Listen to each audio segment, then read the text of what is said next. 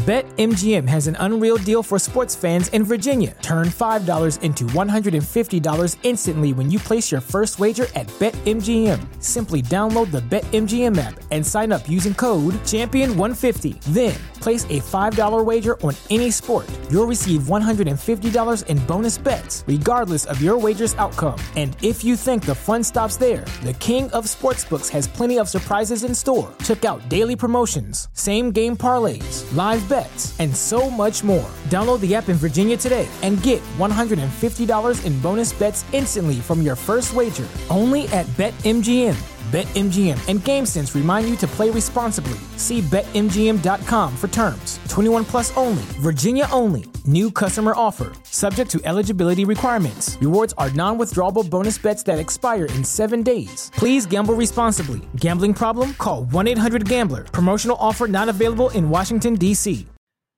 An impressive win for the Phoenix Suns in game number 81 of the regular season.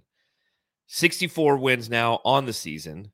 And this one, Matthew, brought the Phoenix Suns to Utah to play a team that potentially could be an opponent in the playoffs. And if this is an opponent in the playoffs, it'll be an interesting series, just as this game was interesting tonight.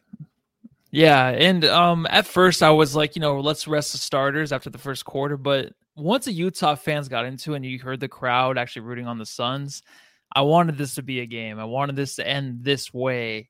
It seemed like I got kind of out of hand where it was like twos versus threes, where the Suns were shooting twos, uh, the Jazz were making their threes, and then all of a sudden, dude, here come here comes Mikal Bridges. what what else do other teams have to worry about? Now you got to worry about Mikal Bridges at the end of games taking over. This is insane. Yeah, it's it's incredible because again, he's pretty much like the fourth, if not fifth option on the offense, and the Phoenix Suns executed the way that they always do in the fourth quarter. They clawed their way back into this game, being down by a ton of points. I think at one point uh, they were down by a total of 17 points in this game. Clawed their way back into it. And then when you start playing the Suns in that clutch time, you zone in on Booker, you zone in on Chris Paul. You know DA is a potential offensive threat and it's Mikal Bridges who's coming in, slicing and dicing from the weak side, getting and ones, and creating new memeable memes as only Mikal can do. I know, right?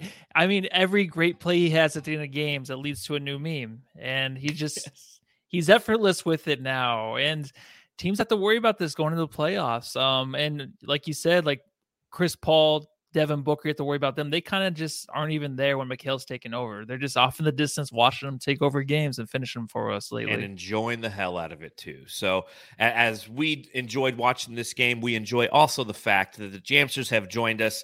Thank you and welcome to the Suns Jam Session podcast. My name is John, aka Darth Voida on Twitter. His name is Matthew Lissy, aka Ma- Matthew Lissy on Twitter. Uh, and we are the Suns Jam Session, aka at Suns Jam on Twitter. Uh, go ahead, give us a like, give us a follow, or not, whatever. Uh, if, if you're not on Twitter, um, yeah, do do what you do. You know, you do you. Uh, just thanks for hanging out. If you happen to be watching along live, hit the thumbs up button. If you happen to be watching at a later time, hit the thumbs up button. Hit the subscribe button. Hit the bell notification button. And if you are a podcast listener, go ahead and give us a five star review, whether it is on Google Podcasts or Spotify, we have like 51 five star ratings. We appreciate that. Apple Podcasts, you can leave a review. We'll read it right here on the pod. So, uh, 64 wins now for the Phoenix Suns. 64 wins with one game to go. I'm drinking a nice ice cold, teeth cracking Coors Light. I know Matthew's getting crunk tonight. He's probably chugging uh, Jaeger bombers, right? That's the thing. You're, yeah, you know, I, I gotta order. I gotta order my six pack of uh, gluten free beer to get here for the playoffs just in time. Until then, I'm still working on my Cholula. I'm ashamed to know you. Gluten free. Everything beer. I just said is just totally wrong, right? Yes, it's. if anybody snips that, clips that, I'm puts kidding. that on Twitter, they're like, "Who the fuck is this?" I'll have a Coors ready for. I'll have whatever. I don't have to. Have All right, beer. I'm good. Well, crack them if you got them, Suns fans. They definitely earned it tonight. And let's talk about this awesome victory, great victory, fantastic victory against the Utah Jazz.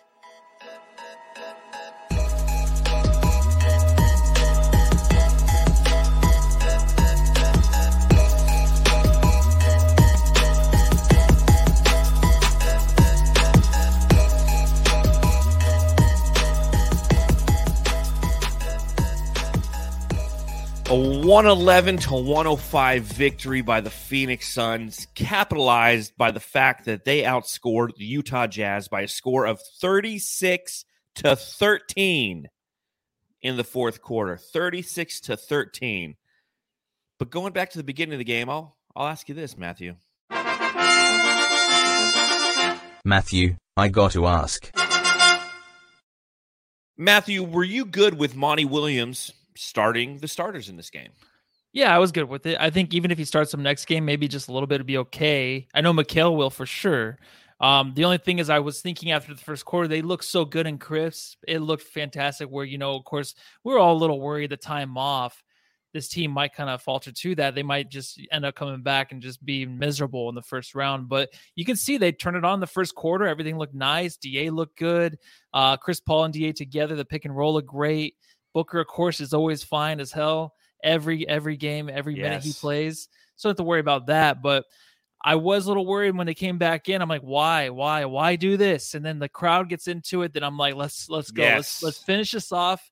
It might be a playoff series. Who knows if Utah can get past the first round or not? Um, and Utah is like a three quarter team. They they play the three quarters very hard, but when it comes mm-hmm. to the fourth quarter, Suns take over, and that's what I wanted to see them do just one last time during the season. Yes, just one more, I know, right? Just one more time during the season. Let's run it back one, one, one last time.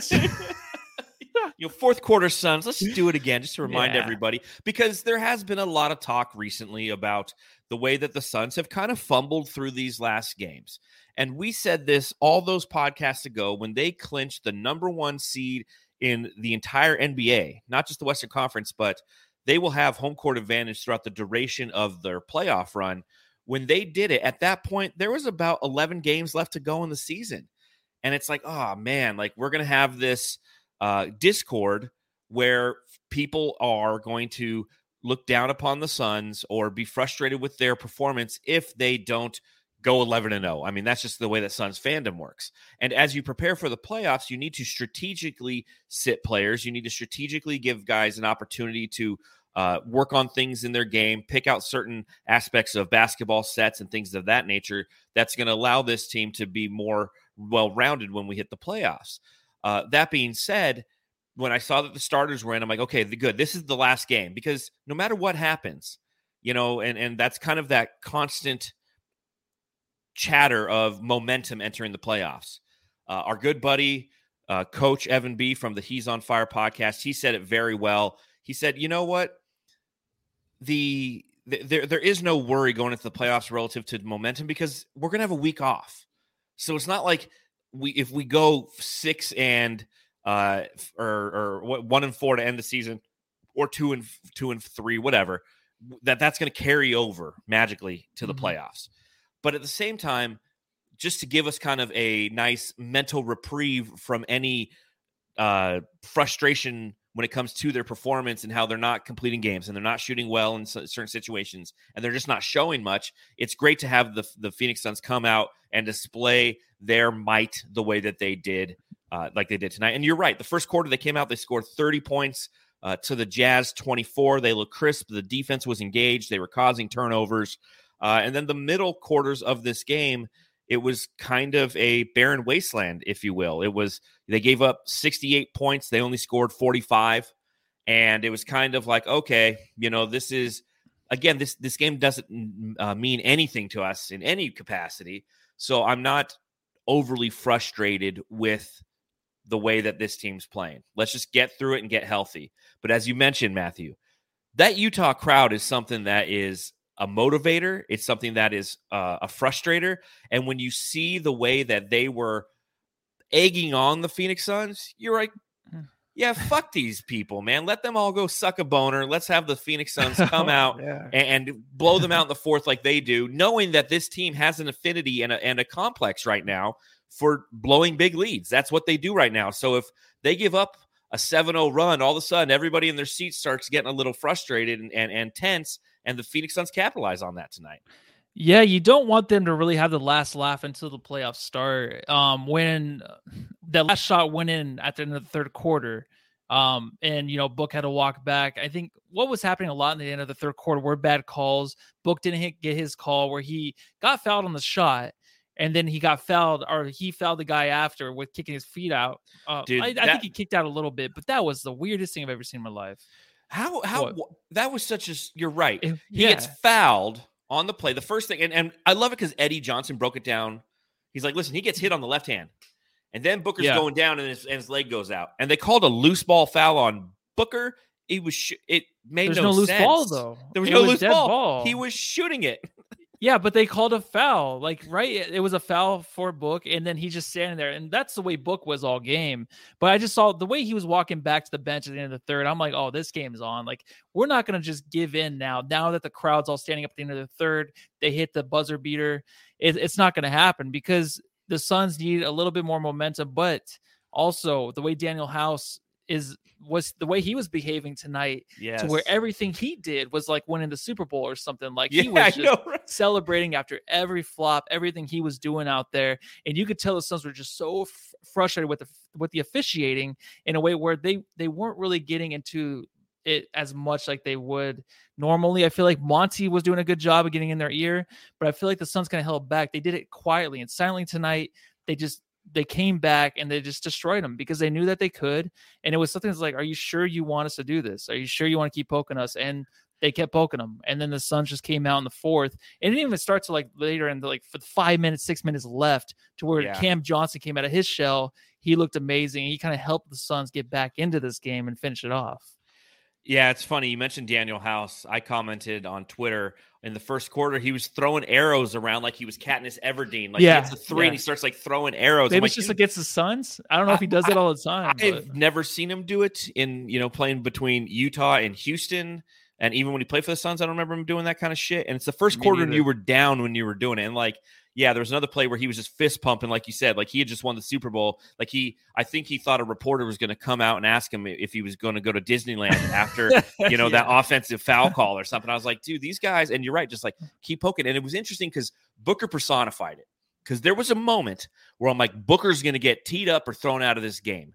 He was doing the petty Booker Yeah. shit where he's standing there waiting after a bad call, another bad call. And again, to that point, you know, the Phoenix Suns shot a total of 13 or I'm sorry, 15 rebounds, 15 15 free throw attempts in this game to the Jazz 33. Okay? They Yeah. more than doubled us up tonight. So think about that, okay? So there was a lot of petty calls going on, things that weren't going the Suns' way. And rather than allowing their emotion to dictate their behavior, in that moment, I thought because what happened was I think it was Justin Van Duyne kind of threw the ball towards Booker, and Booker was going to, you know, supposed to catch it and then do the inbound yes. pass. But Yeah. when he threw it, he threw it out of his reach, and Booker just didn't go for the ball. I think it's it like, touched him the- though a little bit. Didn't it like touch him? I don't know. I couldn't tell because it was on he like just the, didn't do it. I'm like, oh, he just didn't do anything. An asshole right now. Yes. It was that petty Booker, I'm an asshole shit. And I'm like, oh man. Yeah, Like if he threw it to him again, he didn't do anything. Justin Van Duyne, who has thrown Devin Booker, he's he double teched him up against the Lakers last year and threw him out of a game in a big Yeah. game for both teams, and everybody was frustrated with that. But I thought it was funny. I'm like, in that moment, I was like, okay, here we go. Devin Booker's going to get tossed in this game, and he didn't. And then you saw him go, and you know, shortly thereafter was the the horrible foul that we mentioned a little bit earlier, where again it was a phantom foul and it got called a loose ball foul or a dead ball foul on Devin Booker somehow. Uh, it's like if it was a dead ball, it means he would have gotten sh- he would have shot the ball, and it was a dead ball because you whistled the first foul. So how does this any everything after because he got fouled, he had to like kind of grab his. Well, I think Book did that just to be a jerk too. Like Which he is just grabbed his okay, but the- which is the- fine. You can do that. Shouldn't be anything. I don't understand. That's why these reviews are just a little weird because and- now you're and you- reviewing everything after the call, I know, right? It's which like never far- happens for the Suns ever. No, ever, never ever. And, and you knew we we were about to get fucked on that play, right? Because it was a pretty clear foul, if I must say so myself. And it was like a seven minute review, or at least it felt that way. Mhm. And you're like, oh, okay. They're trying to find something to justify uh, because they don't want to. Maybe the refs are afraid of the fans there in Utah too. I don't know. I honestly don't know. Maybe But- they're afraid of Quin Snyder. I would be scared of Yeah, that dude. I would be too. He How do looks like people look him in the eye and villain. talk to him? Yeah, I couldn't.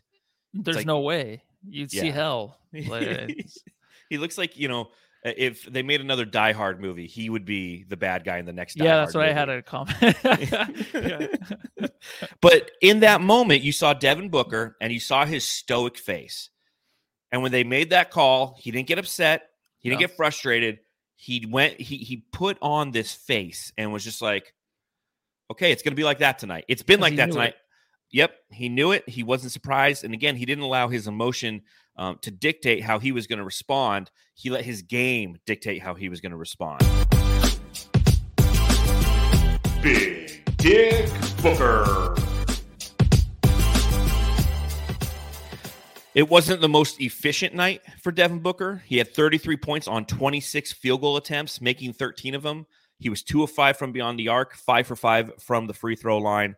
Uh, but you know when when everything counts, when you need Devin Booker to step up, you know he was really key in in this game in ensuring that his team was successful because as a leader should, he led by not getting emotional because it was getting a little chippy.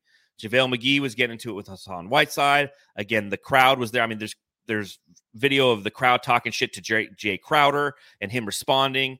And Devin Booker realized in that last five minutes, you know, again, I'm just going to go into cold blooded Devin Booker mode. And as they start to uh, key in on me defensively, I'm going to pass the ball around, and there's Mikal Bridges to execute and to perform. Yeah, and I thought Book was kind of just done after that call didn't go his way, which I knew he was sitting there are just standing there and i just knew for sure that book was just like this is not going to go my way and he he was right he was totally right and i was thinking i thought he was done just for the night he's like you know i'm done i'm not going to even mess with this but it wasn't even that it was just him wanting to regroup you know into into the fourth quarter regroup with everybody come back out have a game plan and just finish this off i just thought he would be done for the night and i'm glad he wasn't because the way he was playing and especially in the first quarter man i know he's first quarter book but mm-hmm. like he's just so good. I don't know even what to in. say. Him and DeAndre Ayton tonight, I just wrote like so good. Like they look so great. I didn't know what else to say because I mean, all this MVP chatter, of course. I just I think that book is right now, he's just he's looking at this as like opportunities to really and maybe improve his game, but just now he's just showing up and he's just finishing games and he's just starting games the way he wants. He's getting even if he's double covered, even if the guy is right in his face, he's getting any shot he wants off. It looks a lot easier for Book now. Mm-hmm. And if and if you watch or even listen to the JJ Redick podcast with Kevin Durant, the first guys they said out of their mouth, the guys that they love to watch is D Book. Exactly. It's like because that's he's an he's assassin. Yeah. Yeah, exactly. And Kevin Durant brought up, he's like, I love how he's like figuring out how to win games and stuff. Exactly. Beginning to do that and that's it. Like this is very easy for him now. That's like what he's that's what he's doing on the court. It's very cinchy. well, and one of the things that uh, I observed because again, you know, I'll do it a little bit later when we do the subreddit stakeout, but Uh-oh. was you know one of the things that the Jazz fans noticed on the subreddit Utah Jazz. Uh, they go that right there is the difference between Booker and Mitchell. Donovan has to step back for a tougher look. Book can rise up over guys after quick jabs. It's a little but big difference in these spots. And that's what, you know, Devin Booker's elevation on his jump shot is elite. And because of that, he could shoot over over anyone. And that was the Danuel House moment. That was a huge shot where he had a Danuel House isolated about mm-hmm. 19 feet from the hoop on the uh, left hand side. Jab step, jab step, jab step, jab step, jab step, jumper, and just sinks. Yeah you know, and you saw Donovan Mitchell have trouble in the fourth quarter because he can't elevate the same way that uh, Booker can, coupled with the fact that a lot of his shots were contested by Mikal Bridges. And there's, you know, that's the difference in the game is their fourth quarter performances b- between those two stars. Yeah. Um, and that's the thing is like uh, there's still like even like the Ryan Russillos in the world where they'll choose Donovan Mitchell over Devin Booker. Yeah, I know. And what sucks is like they did it all year long until Booker had those two games that were like two weeks ago or three weeks ago where he was just a total B on the court. He was yelling at everybody, yelling at fans. He was going to concessions, getting a beer, coming back down, and just playing the rest of the game. He was like all the nonsense he was doing on the court just to get people's attention. Uh, yes. Right. And then now people are like, okay, maybe Booker over Mitchell. It's like, no, dude, this is the way he's been all year. This is the way he's played last year at the end of last year. This he's been better than Mitchell. I don't understand why there's a comparison. It's like, what are you waiting for with Mitchell? I know his thing with Gobert and the whole uh, locker room thing. They have a good team around him. It's like mm-hmm. there's no excuses to why he couldn't be. Oh, absolutely. Like he he can improve this team to be an actual playoff threat. That's Booker. He's doing it. Of course, we have Chris Paul, but still, Booker has been this way and it's just now being noticed as a guy that's better than Mitchell, which is just insane to me. Yeah, and again, I think a part of that is something that I've referenced in the past that bugs me about Mitchell is like you said, the way that he yells and screams and he chucks up a lot of threes and he makes some big threes. And he's had mm-hmm. some very impressive playoff performances uh, they haven't equated to series wins, but he's had some impressive playoff performances where he's dropping 50 something points and is throwing these dagger threes left and right. So, again, when you look at his game holistically, you're like, oh, he's more highlight worthy. I, I've seen more highlights of him. Therefore, I feel like I know him better. Whereas Devin Booker, again, there's nothing sexy about what Devin Booker does. The, real, the only thing that's sexy no. about Devin Booker is Devin Booker. It's a sexy son of a bitch. Okay. Maybe I, people are hating on how beautiful he is. Okay. And I think that, you know, again, he's not going there throwing the now granted, he's he's dunked the ball a little bit more as of late, and we're starting to see a little bit more of that uh flashiness, if you will, but it's just not his game. He cares about W's. And I think that, you know, the difference between Donovan Mitchell and Devin Booker in the way that their games have been played and the way that they're they've been embraced by their their respective fan bases is Devin Booker had to struggle through four years, five years, four or five years, somewhere in there of just shit basketball teams around him, and he had to learn how to get to where he is. Whereas Donovan Mitchell came on a team uh, that was somewhat successful and instantly was in the playoffs and has had and has had success and that notoriety kind of right off the bat. So it, it creates a different complex, if you will. Uh, you look at Donovan Mitchell in this game, and although he uh, is loved by everybody, you know, if you will, he's not necessarily loved by the fan base. You know, 18 points in this game, seven for 21 from the field. He was 0 for 6 in the fourth quarter. 0 for 6 in the fourth quarter. Uh, I mean, the team as a as a whole, again, only scored 13 points, and they were three of 20 from the field. That's 15 yeah. percent in the fourth uh, while the Phoenix Suns went 14 of 21, 66.7% from the field. But a big part of that were a lot of those empty possessions where Donovan Mitchell was trying to shake uh, Mikal Bridges, knock knees with him on one possession. Don't you fucking yeah. knock knees with Mikal Bridges ever again, Donovan Mitchell, off. you son of a bitch. Uh, and then it led to, you know, them not scoring on those. So I think that, w- that was a big moment. And again, hopefully some people stick stuck around on the national media level to watch this comeback for the Phoenix Suns and realize who he is. And I like what Blaze Megatron says in the chat. He says Mitchell is the empty calories guy, not Booker. So good yeah, comment exactly. by Blaze Megatron, one of our elite yeah. jamsters and I love how you brought up when he first came into the NBA, he, you know, he already proved himself in a way, just kind of like a Jayson Tatum, where Tatum came in and was like, oh, this dude's only 19. And then it was like three years later where it's just like, where's this guy? Is he even an all star? Now he's like an MVP chatter. So maybe it's a situation. Maybe Donovan Mitchell has to go somewhere else. But like you said, we'll talk about Mikal. It's just when you have a guy like a defender Mikal on you the whole game and he can he can just make sure that he's on you like the rest of the game that's trouble, dude. I mean, even Booker would have trouble, but Booker's shot is so nice he can get over pretty much anybody he wants. And speaking of the warden, the warden. Kale Bridges, 18 points, seven of 10 from the field tonight. Uh, you look at the fourth quarter, he had nine points in the fourth to lead all scorers, four of five from the field.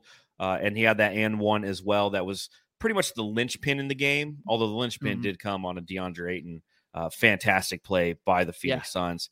You know, but again, you're right. You know, this is a guy who uh, I don't know how much longer we have to talk about his his accolades before the respect actually comes in the form of a defensive player of the year. Uh, FanDuel, you know, like FanDuel always puts out some garbage on Twitter where they're like, you know, they'll, they'll put out like, hey, you know, offensive or MVP and coach of the year and defensive player of the year. Tell us where yeah. we were wrong. Yeah. They have like Marcus Smart as the defensive player of the year. It's like, dude, like I'm really, like, dude, yeah, dude, like, come on, dude, dude, dude. That's dude. the thing. That's the thing, though, that everyone does. Oh, last half of the year, look at the Celtics team. The defense turned on, but no, the Suns, just like Booker, Mikal Bridges has been doing this all year long. Of course, there's nights he might take off he needs a little bit of rest, right? Mm-hmm. He's not mm-hmm. going to play defense like he did tonight at the end of the last five minutes, all game long, all season long.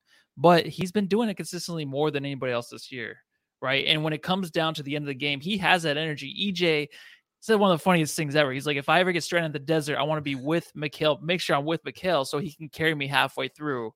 You know what I mean? Because he has so much energy. Yeah. He played defense like he did tonight and then closing out the game with driving to the rim. I thought he would settle for a couple of those threes. No, he got mm-hmm. right to the rim and he had a nice dunk. The next one could have been a dunk, but he tripped over his own foot, even though he got fouled. I know. Uh, it still ended up great. Um, but the, the way he's playing defense, man, on these guys is, and I don't know if you heard. Did you hear him on Ryan Russillo? Yeah. Yeah, was that talk was about that a it little was bit. Great. That's yeah, gonna be yeah. my transition to DeAndre Ayton. Oh, okay. Um, Yeah. I'll just give my little thing. Um, but so it was cool because I thought they uh it took a little while to get into like some good topics and Well, like yeah, because it sounded it was like six in the morning. Mikal was tired as shit yeah, I feel on like the podcast. every time he gets interviewed, it's like He's that like- for some reason. yeah, he's like, I'm tired, man. He's like yawning on the Russillo podcast. yeah and i just the one thing he mentioned like Russillo was like you always make sure like you you get switched off but you make sure that you know to help and stay on your other guy and you always know when to go back and actually help you know your Luka Doncic or tonight like it'd be Donovan Mitchell you always know when's the right time to go back and help and always make sure you're looking out for that situation And again, you know, tonight could be the linchpin in that depends, defensive player of the year. That fourth quarter could be the linchpin in a defensive player of the year uh, win for Mikal Bridges. You Yeah. have the best team. I'm sorry, you have the best player on the opposing team trying everything he can just to avoid his team from losing because, you know, they were up huge going into the fourth. And he shuts them. Not, not only does he perform great on the offensive end, great, because again, as I mentioned, the Jazz were trying to take away Chris Paul, which they had a hard time doing. They're trying to take away Devin Booker, which they're having a hard time doing. And then they give it to Mikal Bridges. He executes nine points in the fourth quarter. But then to have him lock down Spida Mitchell the way that he did tonight, like that is all you need to see. Like just that should be on his highlight film as they nominate him for defensive player of the year when he's receiving the trophy. Just show the fourth quarter tonight. And, and that's why. That's the why. Not it. Not even including all the. You know, as I the last podcast, I read off the statistics of how he's played. You know, 900 more minutes than Rudy Gobert and 1100 more minutes than Triple J. And like, you know, I mean, you just go down the line. The guy's an Iron Man. He brings it every night. He brings it uh, with intensity. He has fun doing it, and he locks up these guys in huge situations. And that's the key to a defensive player. You know, Rudy Gobert is a is a great defensive player, especially when you look at advanced analytics. Uh, we know what happens in a playoff series, and you almost saw it tonight with Rudy Gobert, right? What killed them at the end of that game was the Phoenix Suns went small again. Now they have Da, and he's athletic, so I wouldn't say he's really small, but you know our lineup is generally a small starting lineup it is and we kind of five outed them a little bit. And then when he would kind of go to try to recover on on Mikal Bridges in the corner, he would blow right out. That dunk, watch that dunk again. You know, not the one where he tripped over himself. but looking at it right prior now. to that. Yeah, watch Rudy Gobert on that play. Yeah. He's just beat. He's just beat because he's I'm too far at. away from the rim. You know, he's 15 feet away from the rim, and Mikal goes right by him. He can't recover that fast. And generally, his length will allow him to recover if he's inside 10 to 12 feet.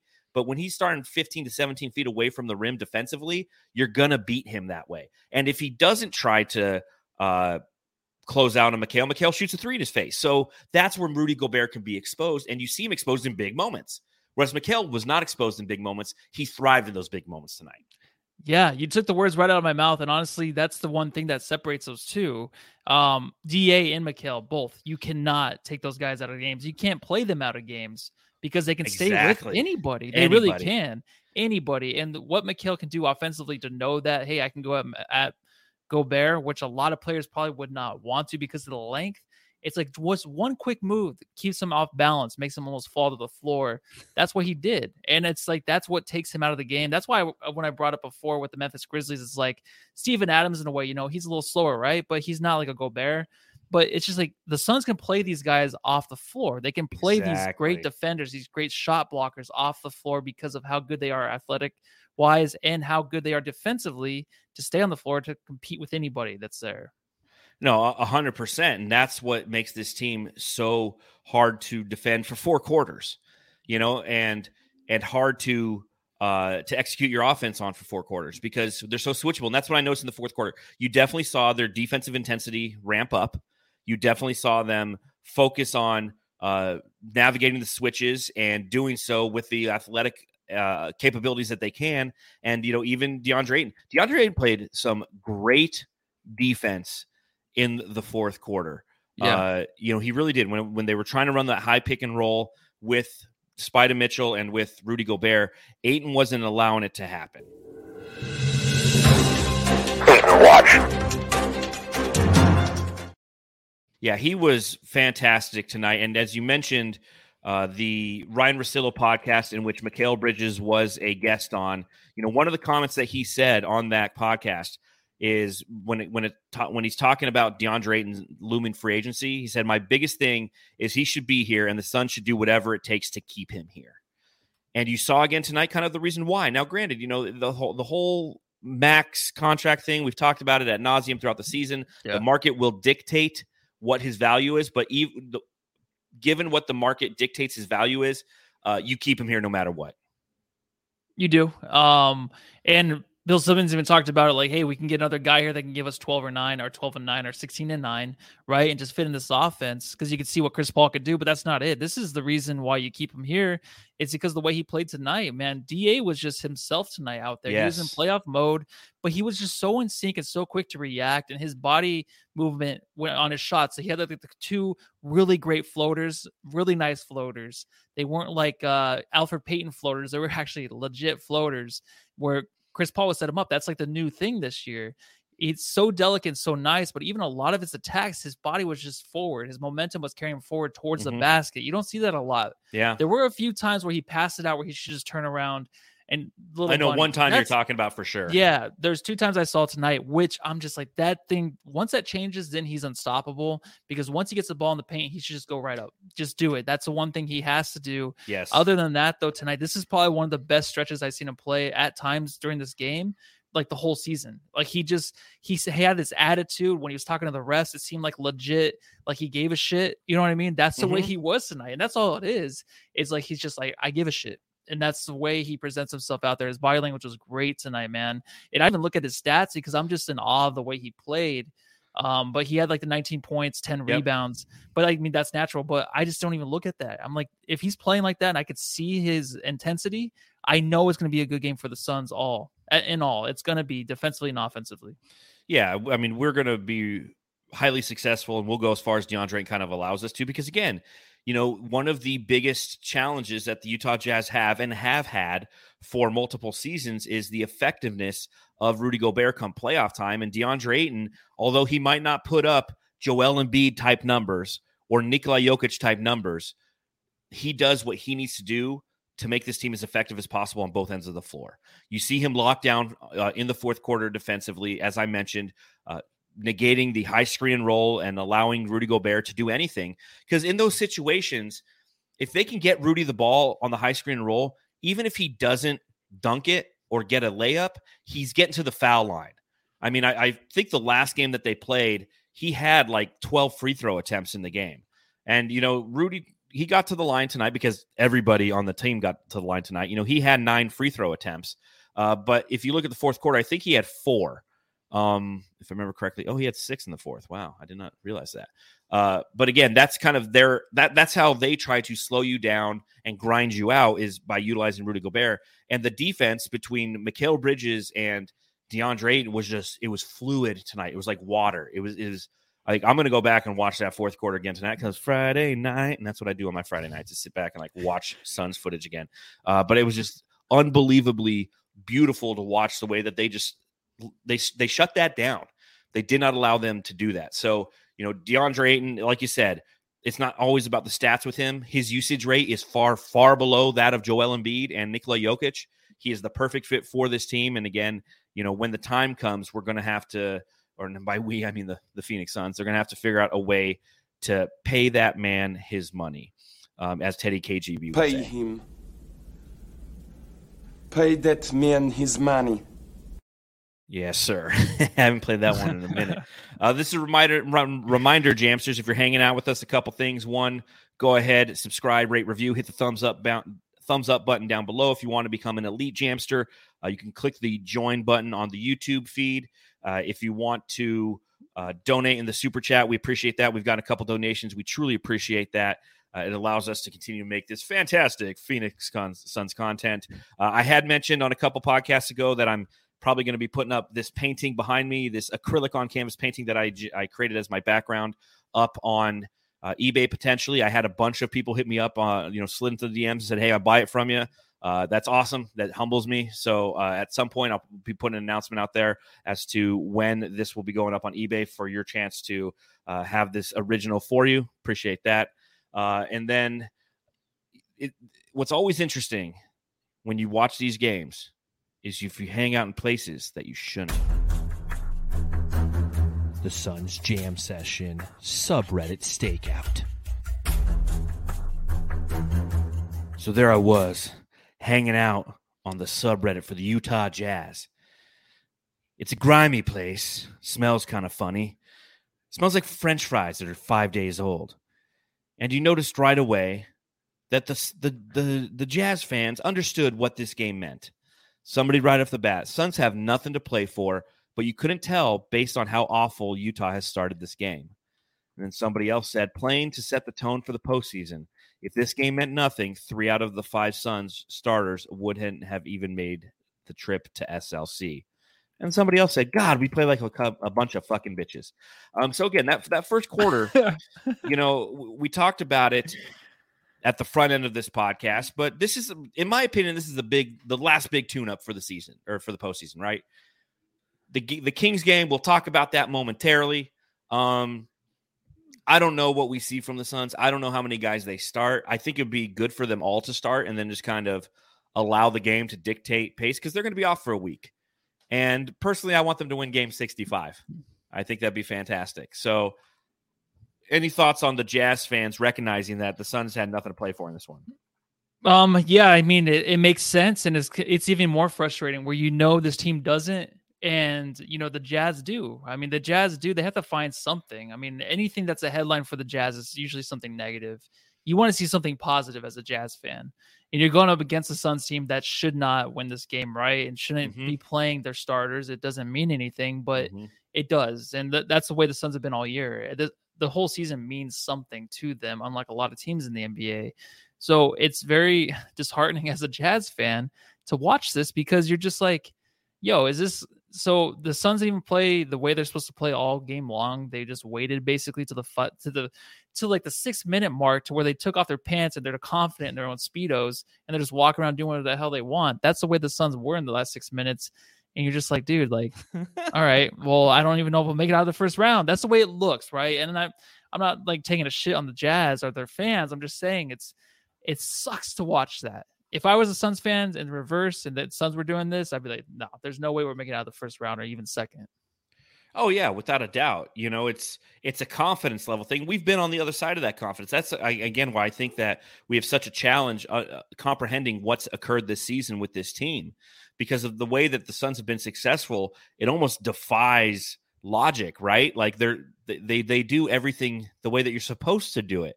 So when you're on the other side of that coin, which we have been on, uh, it's it's frustrating, and you don't know what the future holds for you, right? And and that's where this team is kind of at, and that's where this fan base is kind of at as well, because they don't know how they're going to perform in the first round. You know, currently, uh, if you are to look at the standings with this loss, they're actually tied with the Denver Nuggets record wise, but they must hold the the, the tiebreaker because they're currently still slotted to play the Dallas Mavericks, right? Uh, now, granted, both teams have one game left. And if Denver wins and Utah loses, that flips, and Utah would have to play Golden State, uh, which I think would be a tough matchup for them. You know, I think both tou- both are tough matchups because again, both have the ability to go small. You know, but I guess my question for you, Matthew, is kind of kind of has something to do with the next question or the next comment that I saw on the subreddit stakeout was relative to uh, Jordan Clarkson. They said Clarkson playing his best ball going to the playoffs right now is exciting. Um, when he quit forcing the outside shot, he got his groove back. Love it. If the Jazz are to play the Dallas Mavericks, do you think that the Jazz depth and experience is an advantage over that that uh, Dallas team? No, I don't think anything is. I think the only thing that can stop, and I've said this before, with the way the Mavericks are playing, I have been playing. If we're just going to talk about, you know, the way Luka is just, he's unstoppable. There's Mhm. nothing that can stop him, really. I'm just saying, unless he's playing the Suns. I think the Suns are the only thing that can stop a depth, whatever you have coming off the bench, whatever you have starting against him, unless it's the Suns unit, maybe the Memphis Grizzlies. I don't think anything can really stop them, dude. Because I think this this Mavericks team has a chance to be one of the tougher outs for the Suns in the playoffs just because of Luka. Mhm. Um, but I mean, I don't know, man. The depth, I don't, I've never been a believer in the depth. I know Clarkson, but like Hassan Whiteside and stuff, you can count on him for like one quarter, maybe, yeah. or you know, not one quarter because he doesn't play a full 12 minutes probably, but just like one stance, he comes in, looks pretty good, and comes back in, it's like crap. So I don't believe in their bench at all. Would are you excited to see that series when it occurs? If it Um, occurs. Can I just say I don't I don't think the West is going to be that fun to watch. I don't think it is. I think don't the I- East has better it'd be a lot of uh, five-game teams and series. storylines, right? Yeah, there'll be like a lot of trading games in the East. Right now in the West, I don't think the I don't think the Suns will have more than a five game series until they go to the finals. I don't think it's going to be that way, and and it could be the same in every other matchup. I hope you're right. I hope Uh, so too. Another comment about Clarkson. Clarkson can be ineffi- uh, inefficient, but he's one of the most likable players in the league. Agree, Matthew? I Jordan agree. He yes, he helped Making Booker up. Booker helped- on that. he- Uh, he the helped Booker up? He, he helped Booker Okay. up. There's the respect there. So yeah. okay, I, I won't say he's anything liked. else. Another comment. Anyone else kind of feeling nostalgic about Crowder? Such a good guy on, on and off the court.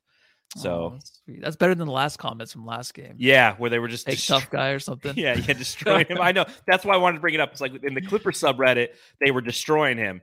Anybody who's Mm-hmm. had Crowder on their team, they're like, "Oh, I remember Crowder, nine nine, boss Yeah. man, nine nine. Um, and uh, so one guy they were destroying the sub the the Utah subreddit was destroying Royce O'Neale, and I only put a couple comments. You know, bench Royce. He's playing his ass off, but he needs more reps for his strive for the playoffs. Uh, you know, fuck Royce. What's he doing out there? I mean, it was it was constant on the subreddit. They hate Royce O'Neale. And what I noticed about Royce O'Neale is a lot of the three quarter court defense. And it got me kind of thinking, like, why do the Suns almost never do three quarter court defense? We like never do that. Maybe because Chris Paul's tired. But like I've always even thought Cam Payne doesn't. I I think it's a waste of time to just bother someone in the backcourt. These guards are too good where it doesn't matter unless you're Ty Jerome. It's it's an issue. That's not an issue for anybody else. You bring it up the court, and then what are you doing? You know, I'm just saying, what is it? I got what does you. it really do? Well, I see Full what court happened. press at the end of the game makes sense, but three three. But but but I saw what happened to Chris Paul in the finals last year, where they were picking up three quarter and full court the entire series, and by game five, you're fucking tired, man. yeah. Well, Chris Paul's tired. You mean right? Yeah, he will. He oh, was. Oh, yeah. but I think he likes those. Remember, I think he likes the full court touches. Well, he didn't like it up in on him. game six of the finals, I'll tell you that. Uh, Holly, who must be one of the announcers, Holly saying that it's a playoff basketball, uh, or Holly's saying it's playoff basketball, and it looks like it from us, but I sadly don't think it's playoff basketball for the Suns. This game means nothing to them. To them, uh, still loving what I see, and that was in the third quarter. But you know, and I thought that was another true statement, right? I mean, this wasn't playoff bas- a playoff basketball atmosphere, in my opinion, but maybe I was wrong. Yeah, I don't know. I'm I'm I don't know with these games. All I know is I had a lot of fun tonight. Okay, good. I, I had so much fun. And Well, I left wanna give a shout out- My ass off I want to again, give a shout out to Coach Evan B. He's been on the pod before. He donated five dollars in super chat. Our favorite Suns fan from the state of Utah. Okay, he lives up in the SLC. Uh, I'm sh- ashamed that you didn't go to this game, Coach. I am. You should have been there. You should have been there. You could have experienced that live. But again, we appreciate that. Uh, we're putting that to the kitty, and we're, one day we'll get Matthew Mhm. uh, a tattoo of Cameron Johnson on his lower back. Please. That's the game plan. Um, speaking of Cameron Johnson, I did want to bring him up here momentarily and ask you know ask you a couple questions. Lights, Cameron, action. So between Cam Johnson and Landry Shamet, okay, these are our sharpshooters who will assist in having our offense continually to be continue to be effective in the the downtime when our starters aren't in. Are you concerned in any way, shape, or form with their recent shooting? And I'll just say this: the last five games, tonight included, Cam Johnson from beyond the arc is six of thirty-one.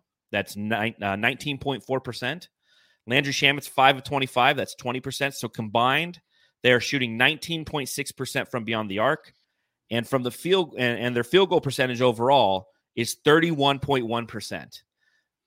Are you concerned at all about Landry or Landry Shamet and Cameron Johnson as we enter the playoffs? Shamet, yes. Uh, Cameron Johnson, no. Just because it's going to take time, and a lot of people are talking about, you know, how much time does he need? He needs time. He's still younger in the NBA, right? I Mhm. think maybe after another year or so, when he does miss time and he comes back, he'll be more efficient. He can help the team right away. Right now, though, when he's still trying to figure out his game and still proving in different situations on the floor, he's going to need a little bit more time to recoup and like get back into the flow. I think that's just something that's real. But he turned it on late in the clutch time, and like someone's even said in the eh, yeah, there it is. Oh no, I'm sorry. Which one's this one? Oh, You, should I read click- that one off? Go for it. Coach Evan V says, "I Oh, you don't have to read that. rest guys." Oh, okay. Has nothing to do with what you're talking about. So yeah, here we go. John Carl John Cam Johnson's rebounding was awesome. Yes. And it was that was something where you know we talked about the rebounding for forever. And the last forever meaning the last two weeks. It just seems like forever because it's like, is this gonna be okay? With Cameron Johnson, I've always known like he'll be our power forward. And I know he could be that guy to really help DA with the boards. And he'll probably be the guy playing over Jay, I feel like, at the end of games in the playoffs. I just think he's going to be that guy because he can help grab those boards. and um, execute offensively. Yeah, and he did tonight in, the clutch. He helped the Suns, I think, kind of get on a little bit of a roll there. So sorry, uh, coach. I read your comment that was up there. I don't even know what it was about. I don't remember. I blacked out. well, I mean, Cam Johnson was three of five from the field in this game. Uh, he had five rebounds as well, so he ended with a total of six points and five rebounds. Um, but he had three in the in the fourth quarter that were really big. The Phoenix Suns really focused after kind of being pushed around a little bit early in the game. Uh, they really focused on team rebounding, and Cam Johnson was a big part of that. So kudos to him for that. Uh, Landry Shamet, his shooting has also, as I mentioned earlier, it's been horrendous. You know, he was 0 4 in this one, 0 for 1 from beyond the arc, 12 uh, minutes played. He was a team worst negative 21. And it's like, it's not even close. He was bad. He just, you know, just wasn't good tonight and hasn't been good for the past like five games, as I mentioned. Now, again, the last five games is an interesting sample size because this is a team that's locked up the number one seed. They're out there working on things, but again, they're not necessarily out there trying to overly execute if will. They're, they're, they're chucking up a lot of shots, trying to save their legs, trying to not get injured. So, like, I understand all of that. That's probably my my only concern entering the playoffs is just that uh, that these these guys aren't shooting with the confidence that I want them to, because that's all it is. Like, can these guys make shots? Absolutely. Am I worried about them making shots in the playoffs? Well, yeah, a little bit because they they lack confidence right now. They haven't seen the ball go in consistently, so they're definitely uh, an area of concern. Am I right?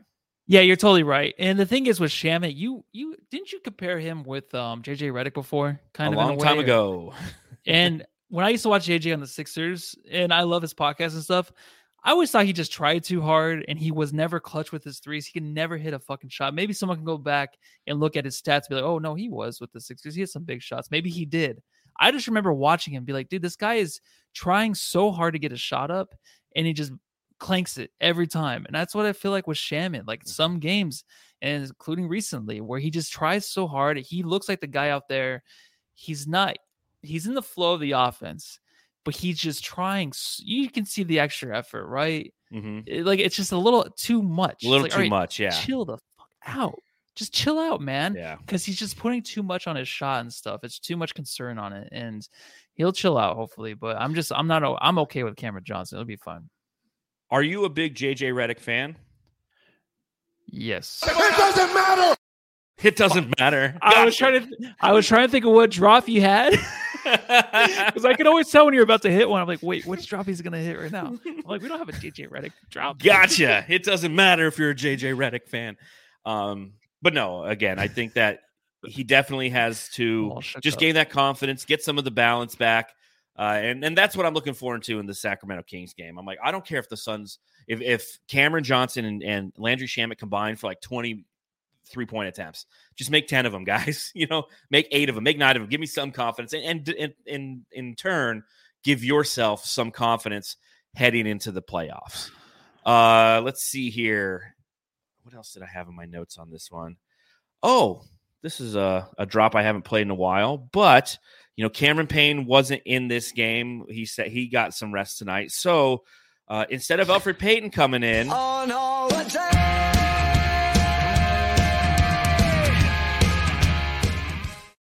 got some Aaron Holiday today.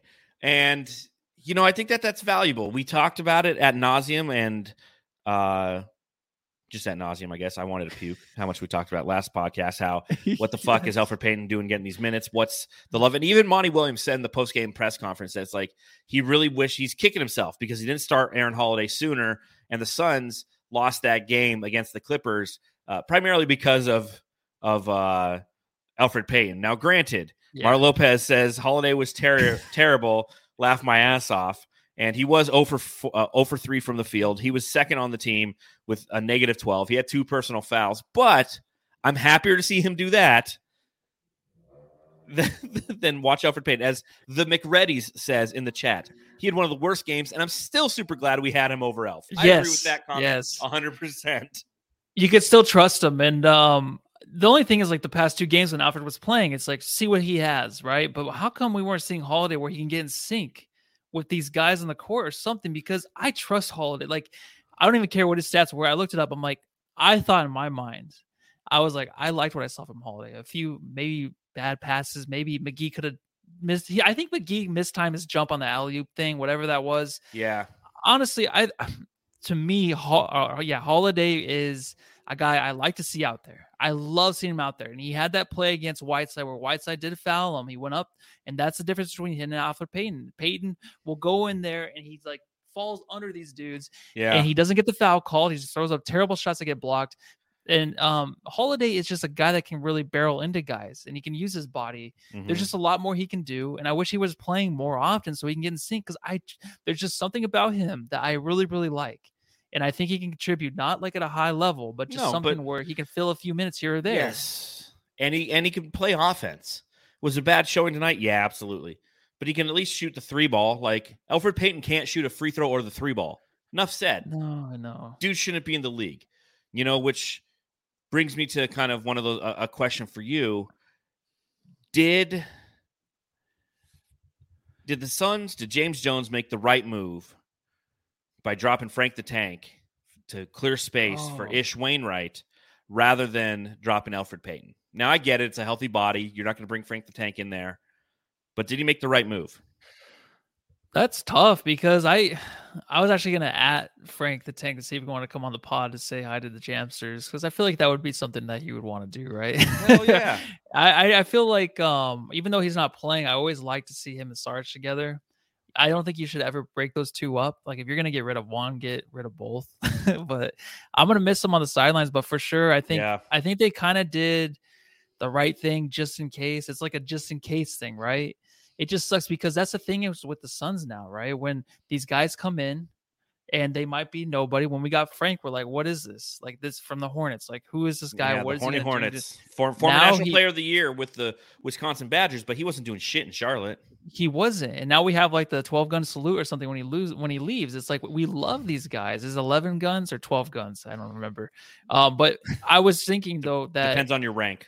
just like yeah and just like Torrey craig Torrey craig left and he came back this might be something with frank who knows he might be able to come back because i feel like these guys when they come in we love them so much we Mhm. i think the front office and the sand and the sun and the sands i do it too The Sands the fans. Suns front office and our Suns fans, I feel like we communicate very well together. Where when the fans want somebody, the front office goes to get them, goes to get them. Right? Isn't that No. like the way this is No. working? Have you seen the I've- draft? No, but oh yeah, the draft. I want no Devin one knows. Vassell. Here's No Jalen one watches college basketball. All right, that's different. But we want to be on. But we want a McGee. We we want wanted Torrey Craig back. We got him back. Frank's leaving. and That's the one of the most unsuns like thing to do. Yeah. But then Frank will probably come back. I just feel like the Suns fans get what they want here. So he'll be back. well, I want a championship, so make that happen. Uh, Monty Williams on Frank Kaminsky said it was a tough decision for us to make, but we I had a good conversation with Frank, and he was typical Frank. He understood, but still dealing with that decision. He meant a lot to us and to me personally. So, you know, with this podcast, uh, if if you play certain dro- drops and things, you could get copyright infringement and you know not generate any revenue from ads, which isn't much anyways. But there's a couple Frank the Tank drops that we've played. We don't get monetized for them, and we haven't had a, play, chance to play him because he hasn't played for a long, long time. But we'll miss you, Frank. These these drops are for you.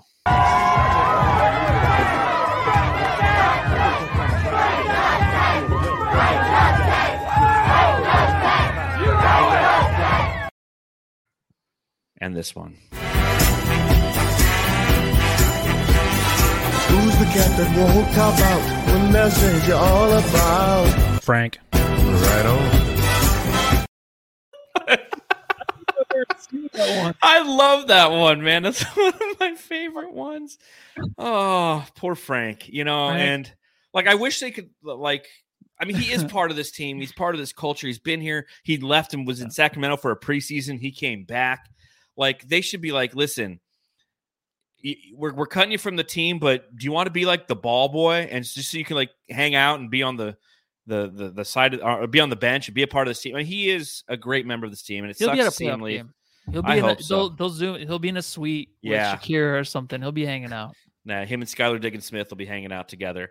I just, uh, you know, and, and don't get me wrong, like I'm happy because Ish Wainwright's a great story.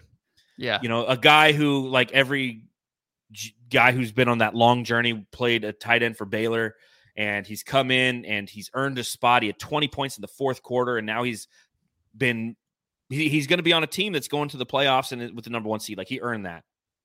Poor Frank got hurt, and it just it sucks not to have him, but at the same time, like Ish is a better, in my opinion, Ish is a better addition to this roster, even if we had a Frank who was healthy.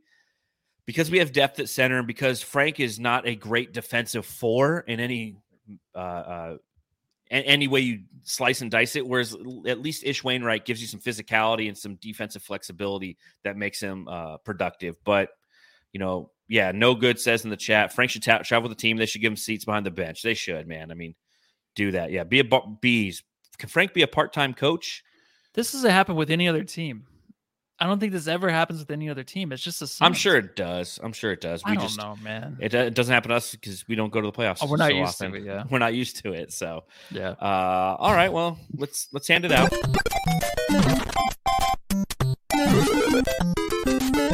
Jam star of the game. It's like it's tough after talk all about Frank to you know put on jo- something joyous. But jam star of the game time. Let us know in the chat who your jam star of the game is. Subscribe, rate, review, hit the thumbs up button on YouTube.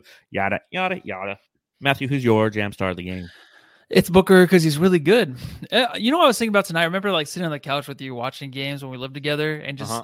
Booker would jump up from three and just knock down a shot. Be like, oh, he's so good. We should Yeah. just say that to each other. He's so yeah, good. it's like he's Yeah. so good. He's he's ours. Him or him or Mikal. But I'm gonna go Devin Booker. Yeah, you're getting a lot of Mikal and Devin Mhm. Booker uh, props in this game. Um, as I talk, Matthew, you can click all those. Uh, Chris Paul had a decent game too, seven for 11 from the field, 16 points, 16 assists from the point guard. I think that, you know, he was really effective in that fourth quarter as well. He had six points and had five assists. So, I mean, he'll, he'll get the, uh, he's earned his drop. The point guard. I don't know if he's earned the jam star of the game, but I think that he was definitely someone that we we didn't talk about tonight. You know, sixteen to sixteen, but I think Mikal just for that fourth quarter was fantastic. Devin Booker again, props to him for keeping his cool and for staying focused and not letting his emotion dictate uh, how he was going to play, and he used it as a fuel to just shut that crowd up. I mean, there were so many fans in that game who you could see were talking shit and enjoying themselves. And it's like, God, I wish that I could just watched all of their faces at the end of that game. Um, so that's that.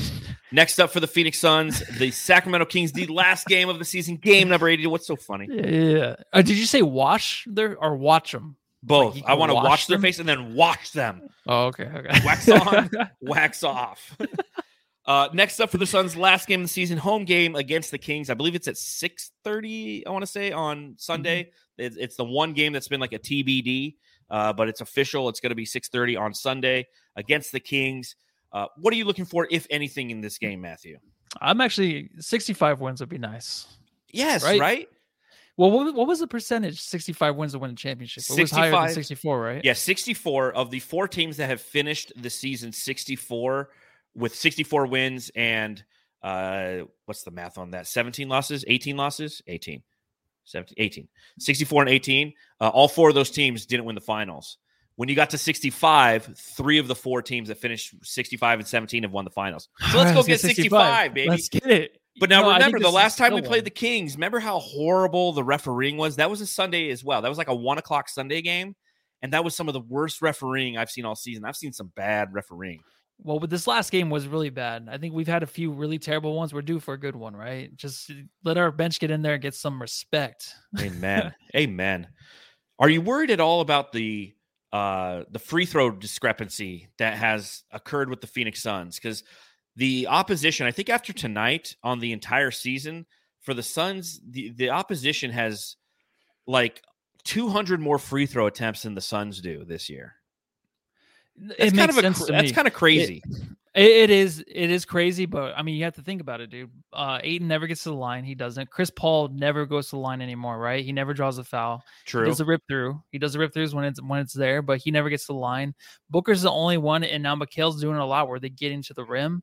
But Booker's been doing that, but Mikal's the only other guy that's kind of tried to do that. And then Cameron Johnson's trying to, but we don't have guys other than shooting the three like a Jay Crowder drawing a foul. They don't get to the line. They just don't. And it's not like, of course, we have the games where the refs suck, but it's not a thing where I just I've we so I've talked about it before where I just don't think the Suns can draw fouls like the Giannis's or a lot of the big men in the in the league. So they need that from Ayton next year for sure. That needs to be definitely something that he improves on. Yeah, it's just it's so important come playoff time to have the ability to get It to is. the line because you know that's an opportunity for free points. And the Suns as a team, when you look at their free throw percentage, you know they're they're not as good as they were last year. They're seventy nine point seven. They're seventh in the league when it comes to their free throw percentage, but they also attempt the twenty seventh most free throws uh, a game. So interesting there. Um, Matthew, anything else you want to touch on before we get out of here tonight? No, uh, I just like Quinn Starter. Quin Snyder actually looked really good tonight. I thought he uh, had the GQ Man of the Year look.